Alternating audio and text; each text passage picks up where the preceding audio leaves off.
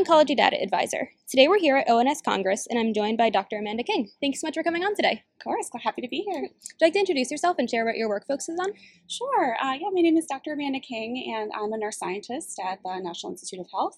And uh, I work in the neuro-oncology branch in the Office of Patient-Centered Outcomes Research, where we're really focused on how patients feel and function throughout their illness trajectory. And we, we really study symptoms. And my work is focused on uh, targeting psychological symptoms and developing uh, innovative interventions to treat them. That's great. Yeah. So you had a poster here on a virtual reality intervention uh, targeting distress and anxiety in primary brain, brain tumor patients.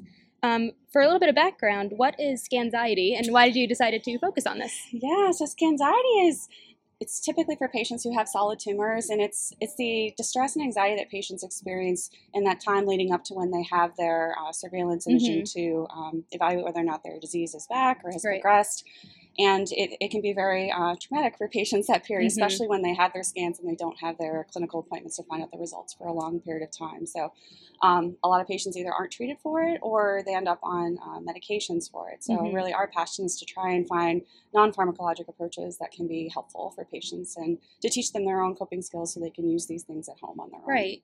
So why did you decide to use a virtual reality to target this? Yeah, it's, it's an interesting story actually. I, I, came to the NIH uh, about four and a half years ago as a postdoctoral fellow, and it was actually a, a younger trainee that um, brought the idea to our branch to uh, use virtual reality.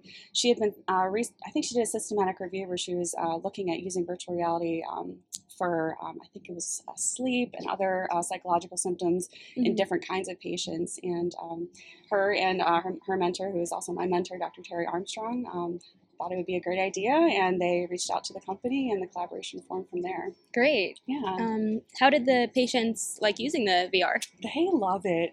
It's a lot of fun. They what's really cool, I think, about this trial is it launched during the height of COVID, right. so it's entirely remote, so patients can use it in the comfort of their own home and the caregivers can use it, the kids in the house can use it. And I think what's really nice about it is that there's multiple different kinds of scenarios on the headset because we don't really know like what kinds are mm-hmm. going to work best because no one's really done this before. So um, the ones that I think are going to be the most beneficial are really breath based. So, kind of mm-hmm. teaching you the slow, deep breathing. It's called cardiac coherence breathing. So, there's a lot of scenarios like that. And the headset itself has something called a press shield on the front of it. So, it can detect your, your breathing pattern and wow. the environment will actually change based on how you're breathing. Oh, that's very cool. So yeah, so that's kind of one type of scenario. Um, and then another type was really helpful, I think, during COVID because it was just exploring like beautiful places, like distant right, places, so right. cities and the mountains and the Alps. And when people couldn't go anywhere, right. I think they found that really calming. Um, Sounds really fun. yeah. And then there's also kind of more guided, like meditative type scenarios cool. too. So I think what's really neat is that I don't think one thing's going to work best for everyone. So mm-hmm. they really do have a choice and they can choose their own adventure. Yeah. I love this trial. I think it's so much fun to lead and to hear um, how patients like using That's it. awesome. That's great. They have so many options too. Yeah, for sure. Definitely. so how did you go about uh, recruiting and enrolling patients for it? Yeah, so we uh, we recruit from the uh, neuro-oncology branch's natural history study. So these are established patients with us. Mm-hmm. And yeah, we just kind of screen to see if they reported distress um, in the past on their symptoms questionnaires. Mm-hmm. And um, really the only patients that um, we are excluding at this time are patients if they've had like recent surgery or seizures right. or any. Right, currently, we're excluding um, pre-existing anxiety conditions. Mm-hmm. I think in the beginning we were just a little worried that they, if it was a more pervasive anxiety disorder, it might not benefit from this approach. Right. But it was interesting. We just did an interim analysis, and we actually found that a lot of our patients have those those disorders. And mm-hmm. we thought about it, and it's like, well, I mean, it's not going to hurt them, right? Mm-hmm. So I think moving forward, we're actually going to allow those patients and just see Great, great. works. Yeah.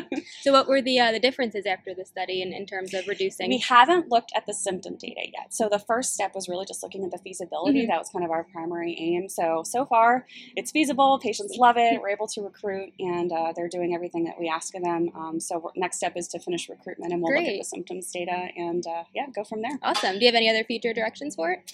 Yeah, I mean, we've actually already started talking to the company about kind of a larger randomized control trial. I think that'll be the next step, so long as the efficacy data looks mm-hmm. good. Um, so yeah, we're, we're hopeful to, to do that and expand out to other types of cancer. Awesome. Well, this is really great to hear about. So thank yeah. you so much for talking to me about yeah, it. You're so welcome. Thanks for having me.